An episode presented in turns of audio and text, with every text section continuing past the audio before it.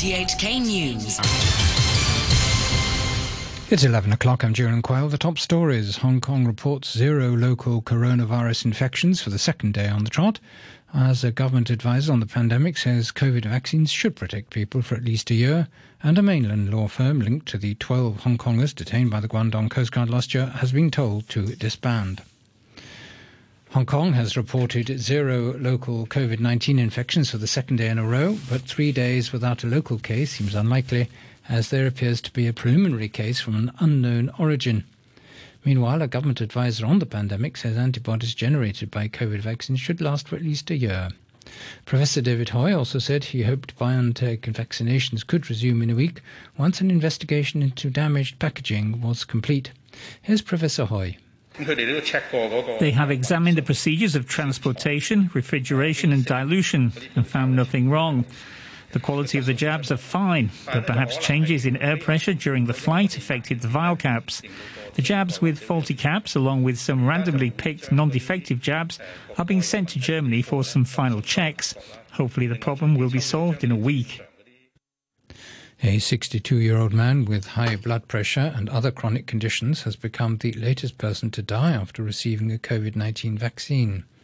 The man received a Sinovac jab on the 7th of this month and lost consciousness at work yesterday morning. He was declared dead after being rushed to hospital with the preliminary diagnosis pointing to a sudden cardiac arrest. Officials say the man did not report any discomfort after getting the jab at the vaccination centre in Kowloon Bay. Government experts will investigate the cause of death. A mainland law firm linked to a lawyer who was hired to help 12 Hong Kongers detained by the Guangdong Coast Guard last summer has been asked by authorities to disband. Violet Wong reports. Ren Chen Yu, who already had his license revoked due to the case, was one of the partners of the Henan Railway law firm. The company was told by a local lawyers association to disband, with the four lawyers asked to switch to other companies before the 20th of next month or lose their jobs. The Hong Kongers were allegedly attempting to flee to Taiwan by speedboat when they were detained. Two of them are still in a mainland jail for organizing the illegal border crossing, while the others have returned to Hong Kong to face protest related charges. A group of sexual health specialists has found that couples in Hong Kong are feeling more intimate and seeing their relationships improve during the pandemic, despite their sex life being adversely affected. The Association of Sexuality Educators, Researchers and Therapists polled a thousand people last December. They found the sex lives and intimacy of respondents under the age of 30 were unaffected or had even improved. But the story was different for married couples or the unemployed. Dr. Anna Ng is the group's chairwoman. For those who are unemployed, of course, they face lots of stress of life. They are concerned about economic situation. People might probably feeling more depressed, and by definition, if people are depressed, of course, their sexual desire will also decrease. And our understanding is that for female, especially if they are married, they are having more burden taking care of the kids or even their husbands regarding the safety. A survey has found the COVID 19 pandemic is causing increased conflicts in families, with a quarter of parents saying they quarrelled with their children at least once a day. The Junior Chamber International City Lady surveyed 700 parents, many of whom said online learning from homes was one major reason causing the conflicts. It also found children are spending much more time on electronic devices during the pandemic. A pro-Beijing group has staged a protest outside a Sha Tsui branch of the Swedish clothing retail giant H&M. It's one of the companies facing a backlash in China over Xinjiang cotton. H&M says it won't allow the cotton in its supply chain due to the alleged use of forced labour in the region. The protesters, part of a group called the Same Heart Association, displayed placards outside the store. They criticised H&M along with the NGO, the Better Cotton Initiative. H&M, the Better Cotton Initiative Group and others have totally disregarded facts and the truth. They boycott cotton from Xinjiang because of some nonsensical reports and work together with anti-China forces in the US and Western countries. The protesters also said the allegations of forced labor in Xinjiang were sheer fiction, describing them as lies fabricated to suppress Xinjiang's cotton industry and to create unrest there. You're listening to RTHK. The time is five minutes past 11. Security forces in Myanmar have reportedly opened fire on mourners attending the funeral of a demonstrator who was killed during yesterday's protest against the military coup. Witnesses told the Reuters news agency there had been no casualties in the incident outside the commercial capital Yangon, but at least two more deaths have been reported elsewhere as protesters returned to the streets in defiance of the military, who killed more than 100 people yesterday. The United Nations Special Rapporteur for Myanmar, Tom Andrews, says the international community must support the people of Myanmar. I think the key to this are the people in Myanmar. It's extraordinary what they're doing. The civil disobedience movement is powerful, it's growing, it's tenacious, it's creative. That ultimately is where success is going to come, but they rely upon the support of the international community. Police in Indonesia say two suicide bombers have been killed in an attack on the Roman Catholic Cathedral in the city of Makassar. At least 14 people were wounded in the explosion at the main gate to the church, including church officials who prevented the militants from entering the compound. A police spokesman, Esor Pan, briefed reporters.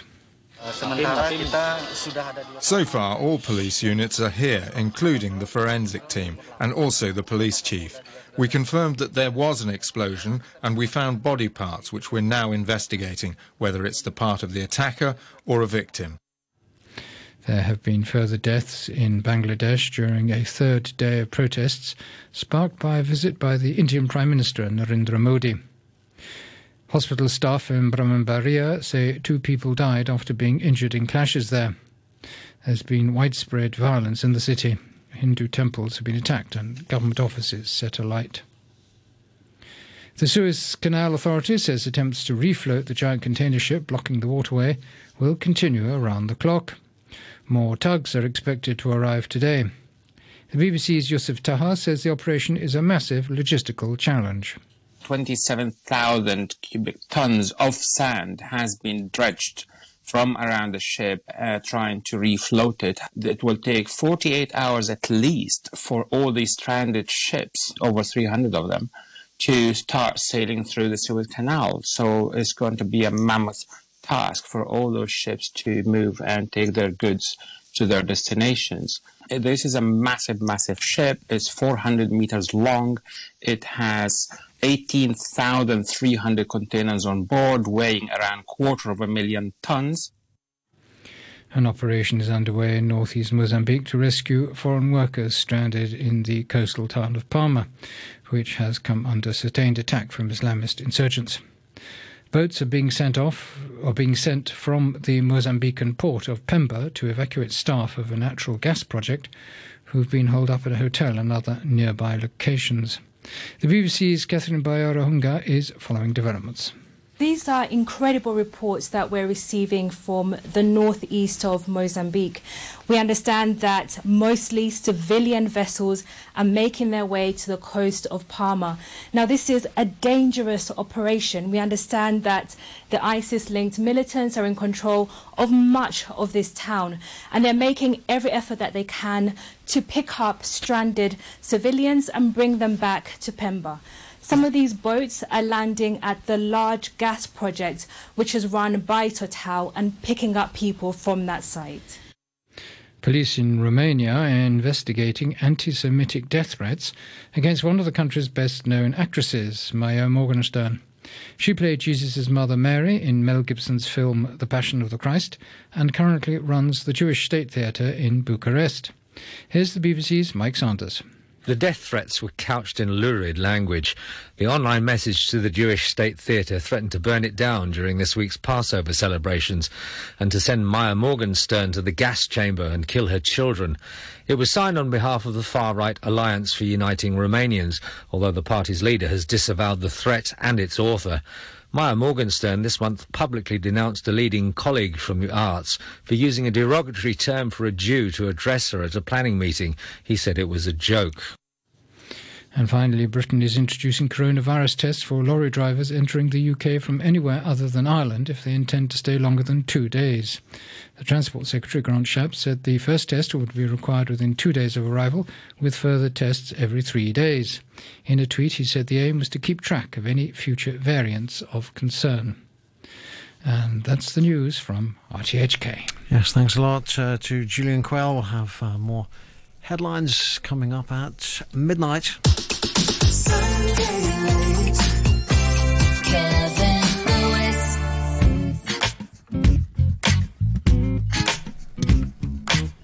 Ten minutes after eleven on Sunday late. She was all that I could ask for. I could see it in her eyes. And her smile told me that I was on her mind. And you should have seen the way she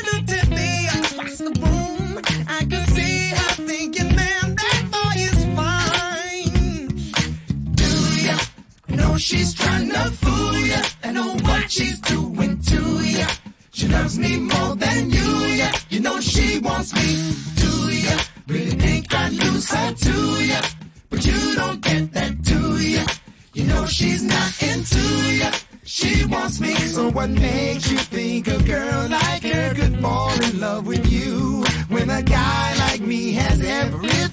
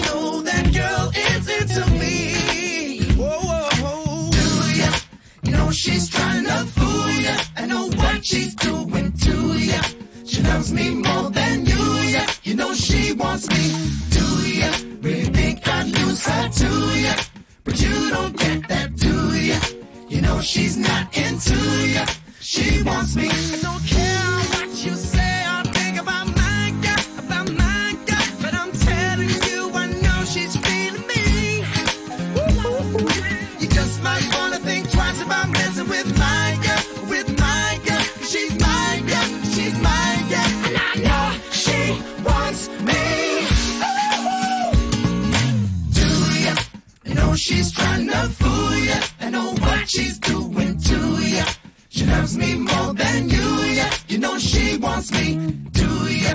Really think I'd lose her to ya? But you don't get that, do ya? You know she's not into ya. She wants me. She wants me. She wants me. Oh, she wants me. And I know that she wants me. She wants me. She wants me. Oh, she wants me. And I know that she wants me. Do ya? Know she's trying to fool ya. I know what she's doing to ya. She loves me more than you, yeah. You know she wants me. Do ya? Really think I'd lose her to ya? But you don't get that, do ya? You know she's not into ya. She wants me. On Radio 3, it's Sunday Late and uh, Lionel Richie, Daniel Bedingfield with uh, Do Ya. Lifting up the pace a bit for you. Another one from our featured album, Soul Togetherness 2020. This is Will Downing.